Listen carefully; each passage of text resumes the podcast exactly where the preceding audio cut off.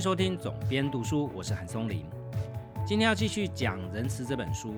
这本书的后半段，呃，我觉得最值得拿出来讨论的是作者去讲同理心这这种特殊的人类情感我们常常在不管是媒体或者是社群看到，现在大家都说哦，你要同理，你要能够去同理别人哦，好像同理心这件事是非常正面而且重要的。但实际上呢，《仁慈》这本书的作者去分析呃关于同理心。呃如果大家还记得我在上一集节目讲，这个作者认为人类的一个很重要的区分你我，就是人类先天就是一个会搞小圈圈的一种物种哦。那同理心呢，就是一个区分你是自己人或你是异族的一个最重要的情感流露哦。所以在这个章节，我觉得作者去讲的同理心跟同情心这个部分，是对于我们。在工作或生活上面非常有用的一些辩证。一段音乐过后，就开始为你介绍今天的总编读书。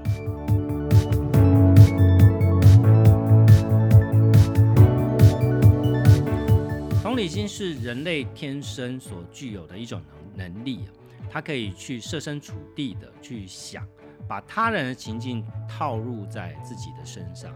所以人天生就有这样的能力，这样的能力也是能够去建立所谓的社交跟学习的一种基础。这种能力听起来是很好的啊，但是就像我们上一集讲到的，它会造成一种呃在人性的善恶里面一个特殊的决定关键的因素，就是排他性。所以呢，在同理心的部分。作者本身对于同理心并不是那么的绝对正面哦。他在这一章的开头直接就讲说，同理心如何令人盲目啊？盲目这个词，呃，十足十是一个负面的用语嘛。当然，他一开始还是说故事了。他一开始讲的故事一样是二次世界大战期间。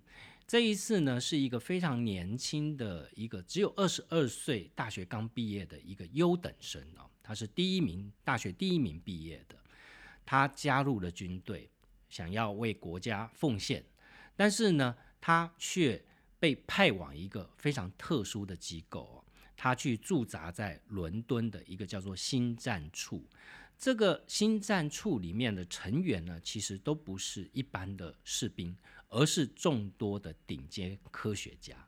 这些科学家在做什么事情呢？他们有一个非常重要的任务，就是要解开纳粹的心灵之谜。在一九四四年的时候，其实那个年代已经是二战的末期了。虽然战事进行的非常顺利，但有一个难题始终呃科学家无法得到解答，就是为什么德国人即便在战局已经不可逆的情况底下，他们仍然持续奋战。为什么没有许多德国的士兵会放下武器，承认战败呢？他们还是要战到最后一兵一卒。是不是他们被纳粹的意识形态的宣传洗脑洗得太彻底？要不然有什么原因可以解释说德国士兵宁可牺牲自己性命，也要去？呃，打一场注定不可能赢的战争呢，所以这就是在伦敦新战处这个美军的特殊机构，这些科学家们在研究的一个问题啊。事实上，在二战呃欧洲开始进行反攻的时候，同盟国都曾经试图着去用一些新战的技巧去降低士兵的伤亡。那他们当然做的。我们现在看来非常老套啊，就是空投传单，他们去空投在战区空投如雨下般的这么大量的讯息啊，去告诉德国的士兵说，德国处境已经有多绝望，纳粹的思想有多么卑鄙，我们同盟国的目标有多正当，但是这些宣传品好像都没有太大的实际用途。所以，这位大学刚毕业的学者，年轻学者叫莫里斯，他就被派往巴黎，在刚解放的巴黎战区，他去采访了被俘虏的德国士兵哦，有几百名之多。在这个访谈的过程里面，他慢慢的就搞清楚一件事情哦。原本他的任务是要来去测量到底之前空投的传单这样的行动带来多少的功效，但是在他的采访过程里面，他突然发现说，我们原本做的这样的假设就是错误的哦。也就是说，我们都认为是纳粹政权去洗脑他们的士兵，但他们的士兵之所以愿意战到最后一刻，重点并不是在他们被洗脑，其实原因非常简单，就是两个字，就叫做友谊。用二战纳粹的例子，或许我们一般台湾的听众不太容易能够去理解。我今天用另外一个例子讲好了。今天我们如果台湾被人民解放军、中国的人民解放军所侵略，那我们一定都会认为说，中国的人民解放军一定是基于他们被共产主义所洗脑哦，所以他们宁可牺牲自己的生命，也要来解放台湾，对吧？这样的想法是非常合理的嘛。在所有的对立面的时候，人类基本上会有一种排他的个性，所以呢。非我族类，其心必异啊！那，我们都会认为，不是我们群体的人，可能就是怪物哦。譬如说，同盟国的士兵就会认为纳粹的士兵是怪物啊。我们在台湾，如果我们被侵犯、侵略我们的国家，那我们就会认为他们是怪物嘛。如果你把对方想成是怪物，那些怪物怎么可能也是会被人性的善良面，像是友谊这样的善良面所驱动呢？他们怎么可能会是受到勇气、忠诚、团结这样的正面的人性的因素所被激励呢？负责做这项研究的莫里斯哦，他问了所有的德国战俘一个问题，他问他说：“你们呃，关于德军领袖，当然就是希特勒跟他手下这些将军哦，不断的去鼓吹呃纳粹的这种意识形态。”你们到底有多少的一个？你们是为了这个原因所以才打仗的吗？大概只有百分之五的战俘哦会去提到说没有错，我们接受训练里面的确是有这样的意识形态哦。高达百分之九十五，他们作战的目的，他们作战为了呃国家而牺牲的目的，其实都不是因为这样的意识形态，而是因为他们一起。作战的同袍，其实这也不是德军的专利啊。在二战过后的一九四九年，美军也曾经针对五十万的美国退伍军人进行一场大规模的调查，这里面就发现了，在属于非理想主义或意识形态的比率里面也是非常的高，这些人。不是为了国家而战，更多的还是为了同袍而战。从社会学的角度，这样的心态啊，就是一个人会因为怕让其他人失望，所以呢，他们就无法依从他们自身的利益来行动。也就是说，当一个士兵他明知道有极高的可能会牺牲。自己的生命，但是他们为了他们的战友哦，他们还是继续坚持作战下去。像这种军队里面的袍泽之情，就是一种同理心了。所以，我们一般呢，在军队是一个非常的排外性的组织，军队是非常封闭性的组织，就是因为它必须要仰赖呃团体里面非常紧密的一种结合，它。必须要能够为同袍而牺牲生命，这样的表现，在同理心上面，可能像军队这样的组织，它是一种好事；但是对于我们一般人来讲，它就不一定是一种好事了。曾经有一位研究同理心的心理学家就说：“同理心不是普照世界的慈爱阳光。”它是聚光灯，是探照灯。顾名思义，它能够照射的范围是非常窄的、非常小的。它在你生命里面去挑出一个或者是一群人，然后你就必须要去把这一个或这一群人的所有情绪吸收起来。当你的大脑在处理这件事的时候，在这一个或这一群人以外的世界，你就感受不到了。这个其实是经过心理学里面的相关实验啊所导致的一个结论。这个实验呢，其实非常的简单啊。它的实验是假设有一名十来岁的孩子，他叫做雪莉。那这个孩子呢，他受到致命疾病的折磨，他被列在一个实验疗程的清单上面。那今天呢，他分成两组做实验，其中一组呢，呃，告诉受试者说。呃，今天我有办法把雪莉在等待名单上面的排名，把它挪到前面。你要不要让这个孩子优先去接受这样的实验疗程？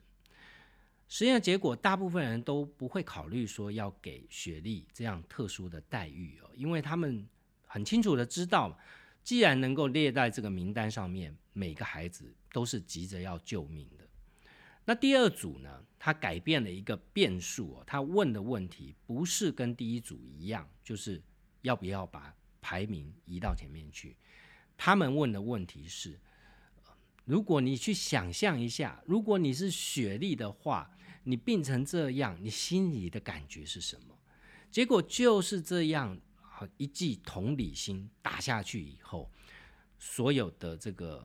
回答完全被改变，大部分的人都说：“你赶快让雪莉插队吧。”所以其实状况是一模一样的哦。雪莉得病的状况是一样的，有这么多病童在等待治疗的状况也是一样的，但就是因为一个同理心的改变，就造成结果完全的不同。那你会说啊，真正的仁慈不就是应该要有同理心吗？不就是应该要设身处地去？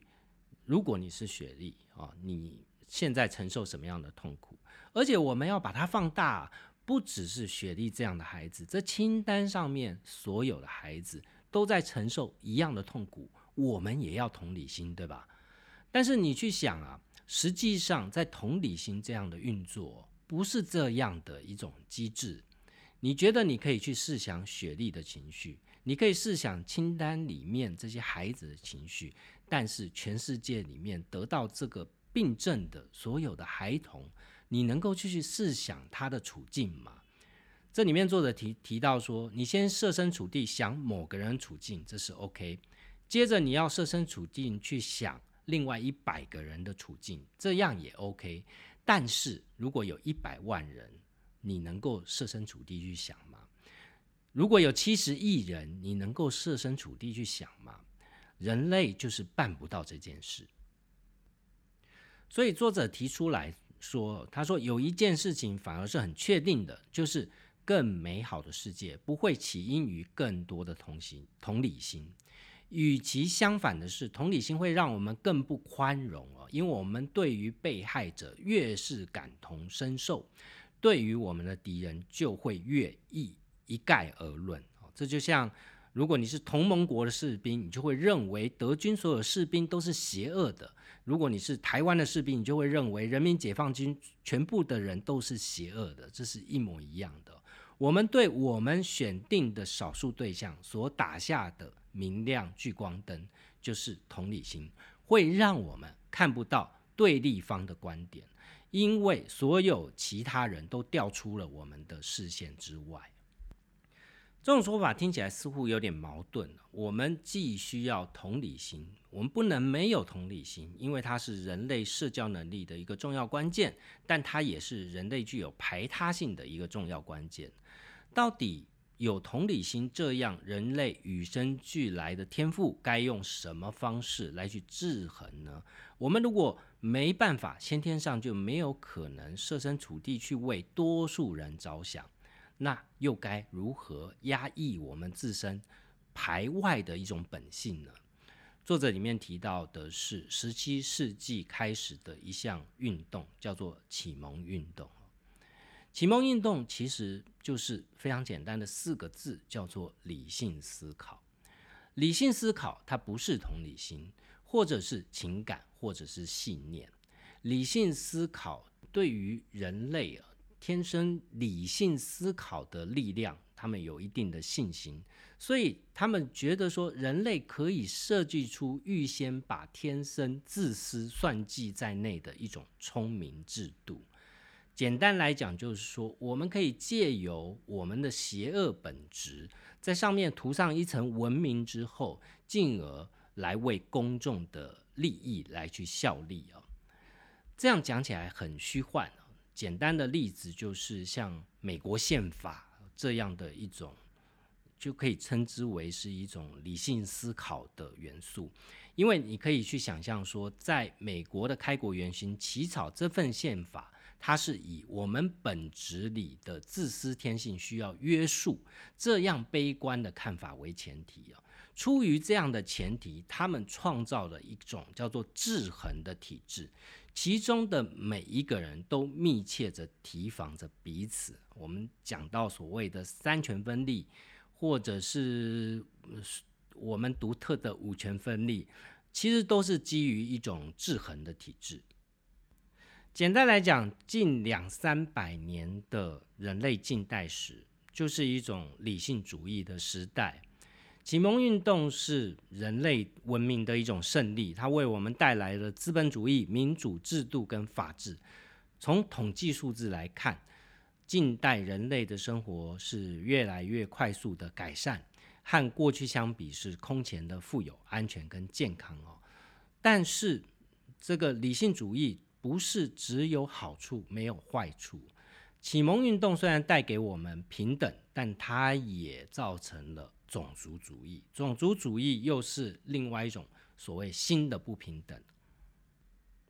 在另外一方面呢，启蒙运动带来的理性主义结论就是造成了资本主义。资本主义是我们现今认为最有效率的一种制度，但实际上呢，我们常常也看到说。好像资本主义也未必是那么的有效率啊。我们常常就会在讲说，美国的基础建设远远落后于中国大陆，好像是专制政权在一些建设上面的效率是来得更高的，所以很多人开始对资本主义的效率方面造成一些质疑。如果我们去看企业体的话，也会发现啊，是不是好像越大的企业？它在运作某一些 project 的时候，就越没有效率，越会拖，越会没有结论。事实上，这书里面也提到一些有趣的例子啊。他这里面讲到的是说，一项针对一百四十二个国家、共二十三万人进行的大型研究，只有百分之十三的人真的觉得自己相当投入工作。百分之十三呢，你去想一下这个数字啊，也就是说有高达百分之八十七的人，他都不是投入在自己的工作里面。那我们一般的资本主义下的企业都在想着要如何去激励员工哦，要每一季每一季的去盯业绩，要不断的用 KPI 去检视员工的绩效，但。结论就是，你只得到百分之十三的人投入工作里面了。所以，我们现今资本主义的机制底下啊，企业是为了让某些人得到该有的利益，以这为驱动力，在立下非常多制衡的体制，就是基于人性本恶的这一个出发点啊，建立非常多考核制衡的机制。防止你犯错，从这里面去期待产生一个最好的效果，但实际上啊，这未必是最好的方法。书里面提到一个案例，它是在荷兰呢，这个组织叫做邻里照护。那这个组织它存，它不是像很多大企业把公司设在大城市里面，而是设在荷兰东部的一个只有十五万人的城镇呢。最早呢，它是只有四名看护所组织组成的一个团体。如今，它在荷兰的全国已经有超过八百个团体，就是同时挂着邻里照护这样的招牌，它在同时的运作。这邻里组邻里照护这样的组织，它是跟其他的企业运作与众不同的地方。你可以想象，它可能就是一个 health care 的企业。那如果说它是一个长照机构啊，或呃之类的啊，呃养生村也好啊，这样的照护机构，它通常也是一家企业哦。但是邻里照护它跟别人不一样的地方是，呃，不是在于说我要做到什么，而是他不要做到什么。他没有管理人，他也没有客服中心，也没有真正筹划他的人，他没有业绩目标。甚至也没有分红哦，它的营运成本可以降得非常的低，它不需要花非常多的行销费用，再加上我们刚刚前面讲，它的总部就设在一个非常乡下的地方，所以它的总部也没有什么样的成本哦。邻里照护虽然没有大企业所有的资源，但它五度被荷兰公告为荷兰的最佳雇主。他没有行销部门，却得到了照护类别最佳行销奖这样的奖项。他的员工跟顾客的满意度都高到不可思议，都比其他企业高出数倍、数十倍之多。邻里照护这个组织的创办人叫德伯洛克，那他曾经去总结他怎么样把一个四个人创起来的一个小团队。呃，发扬到荷兰的全国，甚至变成荷兰最大的一个照护组织。他总结他的哲学，他说要把事情搞难是非常简单的事情，但是要把它搞得很简单就很难哦。这个我想很多创业者应该都心有所感啊。过往的记录明显的证明，经理人喜欢把事情搞复杂。因为那会让你的工作看起来比较有趣哦，比较你做的事情是有难度的，所以他解释说，你可以跟别让你跟别人说说看吧，你需要我去掌握这么复杂的状况，我们可以在很多大企业的一些部门可以看到这样的案例，譬如说财会部门，譬如说法务部门哦，都可以看到这样的案例。书里面也提到另外一个案例，是一家法国的企业，它是提供汽车零组件的公司哦。那他当时有一个，在一九八三年，一个新的 CEO 上任哦。那时候他们公司是有非常僵硬的层级架构，用非常老派的方法来工作哦。所以你的所有员工的目的，包含执行长在内，就是你要努力工作。你要按时打卡，你就会拿到你的红利哦。所以这个 CEO 呢，他接任以后，他叫做佐贝赫斯，他就觉得说，哎，这个组织的文化是不是要做一个改变？哦，如果按照旧的制度来做，就不会有任何的突破跟成长。所以他就把公司分成了二十五名到三十名的员工的小工厂，他把它切分开来。让他们自己去选团队的领导者，他让这小团队里面的人可以自行去做主决定。你可以决定薪资、工时跟呃主管的任用。好，那这些事项呢，以往都是呃由上而下的来做决定，现在他把权力完全下放到每一个组织来去做自发性的呃决定。同时，他也下了一些决定，是当公司的老管理人退休的时候，不要找人取代。他还裁撤掉了人资部门、企划部门、行销部门。他用的这种做法叫做逆授权的工作方法。你每一个单位，你都自己按照自己的方式来去做。同时，我在总部的部分就减少了。大量的人力，这听起来好像有点像天方夜谭哦。任何一个做过 CEO 的人都会觉得这样的管理方式是非常不让人安心的。你晚上可能都睡不着觉，因为你不了解下面的人在做什么，感觉就像一群嬉皮开的一个人民公社这样的，不一点都不像公司哦。但是这家公这家老企业叫法威，它的生产力反而还提高了，它的公司人数从一百人扩张到五百人，而且还继续去征服了它原本就所在的那个领域的市场，它的市场占比提高到百分之五十以上哦。它汽车零组件的关键零组件的平均生产时数，从十一天掉到只需要一天了。当其他的竞争者都被迫需要把工厂迁到低收入国家的同时，法威的工厂仍然在处放在欧洲不动如山。其实做一个管理者或者是政治人物好了，政治人物也是管理者哈，管理的标的不同而已。一个管理企业，一个是管理国家。其实作为管理者，最大的心魔就是来自于。预测人性本恶这件事哦，你根本上你就认为，如果不管，它就一定会朝坏的方向去前进了。书里面提到一个政治方面的案例，其实跟前面讲到两个企业、两个组织的案例是蛮类似的。他讲到的一个就是，呃，我们常常认为这种贪污横行的国家，往往是如果你不管你如果完全落实所谓的民主哦，那这个国家可能就会越来越走向衰败哦，因为它就是会产生贪污，就是会产产生舞弊哦。那这个国家呢，呃，叫做委内瑞拉，那大家都知道它是中美洲的一个小国。那委内内瑞拉，我们都觉得这个国家应该就是呃，我前面讲的贪污横行的一个国家。那这个国家。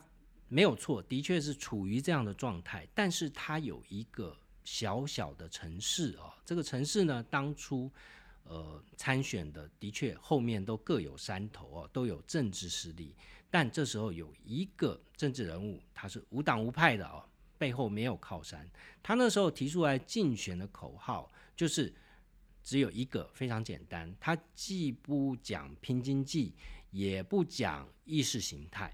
他只讲说，如果我当选，我就要把权力交回所有的市民手中啊。这位市长呢，叫做胡利欧，他后来当选了，这叫做托雷市托雷斯市的市长啊。那当时就因为他的对手觉得他根本一定选不上，所以没有人跟他认真了。但最后呢？就是完全意想不到哦，就是他从三雄鼎立的选战里面，用百分之三十五点六的得票，他当选了市长，而且呢，他也遵守了他的承诺。胡利欧当选后的十年里面，托雷斯市他成功达到了可能民主政治里面，呃，我们刚刚讲到制衡这样的制度，呃，很难达到的一种境界哦。他把贪污跟四重主义减少了，所有市民空前的去参与政治，新的住宅、新的学校都盖起来。时至今日，托雷斯市有全世界最大的一笔参与式的预算，大概有一万五千人会在全市的五百六十个地方去举行聚集会啊。这样的集会呢，欢迎每个人来提案。并且去选举代表，这样的代表就是来决定说，托雷斯市一年数百万这样的税收到底要花在什么地方。所以，以上不管是企业啊，或者是政治的案例，都告诉我们，如果你是百分之百基于人性本恶跟制衡这样的思考。来去建立你的架构，不管你是一位政治人物，或者是你是一位企业家哈，你都很难去跳脱传统的架构。呃，其实简单来讲，就是你很难去做出挑战既有传统的一些事情啊。那往往我们在竞争的时候，跳脱思考是一个非常重要的关键。如果你在架构里面思思考，小企业很难打赢大企业啊。呃，资前者很难打赢资深者。在这本书的最后，作者其实提出了一些他觉得在面对现今这个世界，该保持人性本恶跟人性本善这件事，该保持什么样的心态？他给自己所谓的十条守则。那这个守则，我觉得呃挺有趣的，我可以跟大家分享一下这些内容。他第一条守则，其实我是不认同的，因为我在上一集节目里面就讲了，我是一个最乐观的悲观主义者哈。那他的第一条守则是恰恰相反的，他是认为说有疑虑时假设最好的状况。我的想法恰恰是相反的，就是说你在做一件事的时候，你先预设出最悲观的一种假设，但你要做的时候，你却抱着最乐观的期待来做。那他是要你去用最乐观的，即便你被骗了，你也要非常乐观，认为说反正总是会被骗的嘛。那这一点呢，是我在第一集节目就讲说这本书有一些。我不认同的地方，第二点是我认同的。他说要思考双赢的局面，在现今社会，其实这一点是越来越被难以被实现了，因为现在是一个两极化的社会哦。他这书里面举到案例，就像川普啊，人类的天性就是要在跟他人的竞争当中，像川普就是说，一场交易如果要叫很棒。那就是你必须要赢，而不是对方赢哦，是你要赢。在他的观念里面，只有一个人可以赢哦。你要把对手打爆，然后把对你有利的东西拿了就走。所以建立在这样的价值观下面，是很难去谈双赢的局面。另外，他还提到一点我最认同的这一点，叫做缓和你的同理心，训练你的同情心呢。我们前面就讲到说，同理心这件事，在作者的认知里面，它不见得是一件纯粹好的事情。这里面他讲了一个故事，他说有一名佛教的僧侣哦，这个僧侣他其实在冥想的这个境界已经达到举世公认的大师地位，但是呢，这名僧侣他叫里卡尔，他曾经受过神经学家的邀请。让他在这个扫描机里面度过了一个早上，去扫描他的大脑里面到底发生了什么事情那为了准备呢，呃，里卡尔他在前一个晚上，他去看一支纪录片当然这也是神经学家的安排。这纪录片讲的是罗马尼亚某个机构里面寂寞的孤儿。那这样纪录片看过的第二天。呃，科学家去扫描里卡尔的大脑的时候，同时还去提醒他去回想昨天纪录片里面的内容。我们想说，一位冥想大师，一位僧侣哦，他的同理心，他的极高，他的能力是可以去面对这些事情，应该是没有问题的。但是，呃，不过是一个小时，这位僧侣他的整个人都垮掉了。能撑一个小时还算不错了哦。这位心理心理学家，他曾经对一般人做过实验了。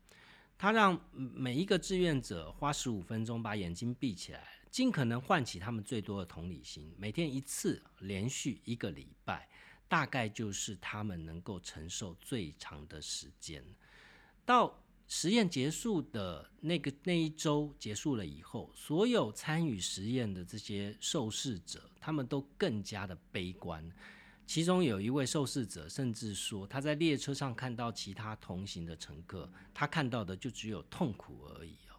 所以心理学家帮这个里卡尔这位僧侣做完了同理心的实验以后，他接下来第二天他又去做了另外一个实验，他不要他去想。那些同理心的事情，反而是要他们要僧侣回头去想说，这些罗马尼亚的孤儿，你不要去同理设身处地的去想，而是为他们着想哦。你不需要去承担他们的苦难，只是专注去回想温暖、挂念跟关心的感受。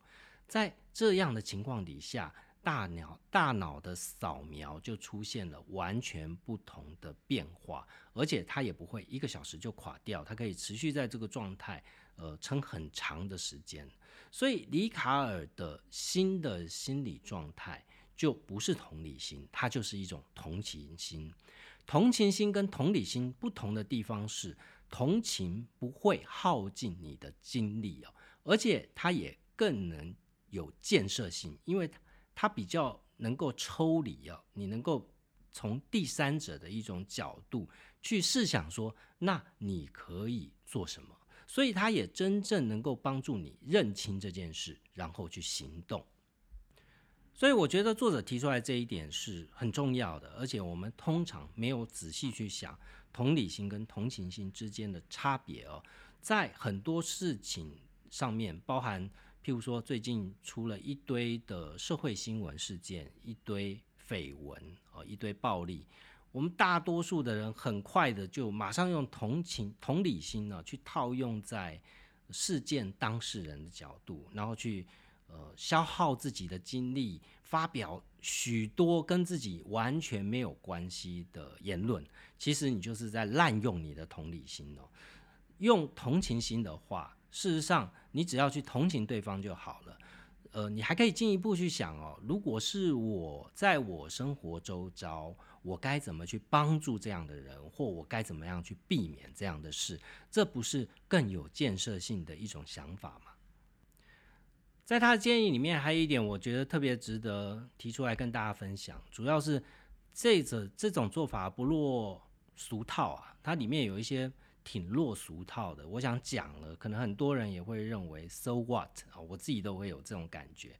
譬如说，他要大家避开新闻哈，我也知道哈，但是你也很难不看，对吧？里面他讲到一个很有趣的标题哦，叫做“不要揍纳粹分子”。这可能是从新闻的角度来的哦，不要揍纳纳粹分子的，其实是来自于一个故事啊，它是发生在德国一个小镇，叫做文西德尔。这个小镇呢，它是一九八零年代晚期，希特勒的副手，呃，他叫鲁道夫·赫斯，他下葬在当地的墓园那这个小镇呢，很快就变成了新纳粹的朝圣地，即使到了现在。每年的八月十七号，这位呃希特勒的副手，他的忌日当天，德国的光头党还是会在镇上游行，希望能够煽动暴乱哦。那不可避免的就会出现一种情况，就是呃自诩为正义人士，就会去揍了某个纳粹分子。你会觉得说，嗯，我就是要实现正义啊，这些人哈，我就最好的。实现正义就是以暴制暴嘛，他们既然暴力，我就用暴力来制止他们。但是事后证明，这样的行动效果反而适得其反哦。揍纳粹分子只会更强化极端主义者，让他们证明说他们在自己的世界观里面是正确的一方，所以他们要吸纳更多的心血哦。这时候呢，就有一个德国人，他叫做法比安，他就想到了一个。很绝妙的点子，他说：“如果整座把整座小镇，呃，来纪念鲁道夫·赫斯，就是希特勒副手的游行，把它变成一场慈善竞走会的话，会怎么样呢？”没想到这个小镇的居民非常爱这个点子哦。这些每年固定来聚会的新纳粹分子，他们每走一公尺。证明就会保证捐赠十欧元给一个帮助人们脱离极右团体的组织，叫做维希曼。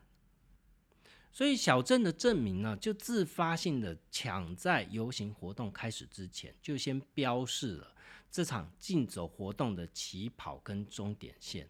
他们甚至做了布旗哦，来感谢这些参与。新纳粹分子这样的游行，他们感谢这些人的付出啊。所以，当那些新纳粹分子，呃，在他做他们自以为正义的这样的游行的时候，其实他们是在帮他们的敌对阵营去募集资金哦。那我们刚刚讲到，募集资金是要捐献给某个脱离、帮助人民脱离右派极端组织的一个团体。那这个团体呢，他们本身做的事情也非常有新意啊。他们也不是教科书式的去告诉你说，譬如说，我们都说要戒毒，对吧？呃，不要吸毒，呃，不要赌博，呃，他们不是用这种方式去宣传的。他们反而是在极端主义所举举办的摇滚音乐节里面去发放 T 恤，然后这些 T 恤呢，其实就是非常。印了非常多纳粹的符号啊，但是它有一个巧思，就是这个 T 恤你只要洗过之后，就会浮现出一段不同的讯息。这个讯息就告诉呃拥有这个 T 恤的人，他说你的讯息都可以变，你也没问题，我们可以帮你摆脱极右啊。就是这样聪明的做法，包含把游行变成一个竞走活动，跟送这样的 T 恤，都让这个组织它的电话电话量，就是来求助的电话量增加了百分之三百啊。所以你今天，如果你呃因为看不顺眼一个人，因为你因为同理心，你把你自己自身呃意识形态同温层。跟你同温层以外的人，我们都讲说啊，不要说服他们，不要说服他们。那是那是因为你没有用对方法哦。事实上，你要用对方法，一样可以达到很好的成效。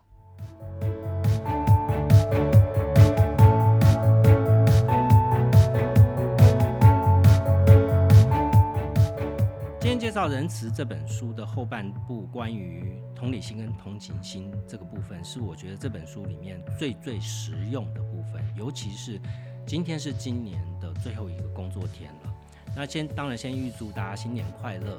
在明年开始，二零二二年一个新的开始，或许还是会像今年一样，还是有疫情啊，还是有非常多不可预测的变数，但我们可以更多的去用。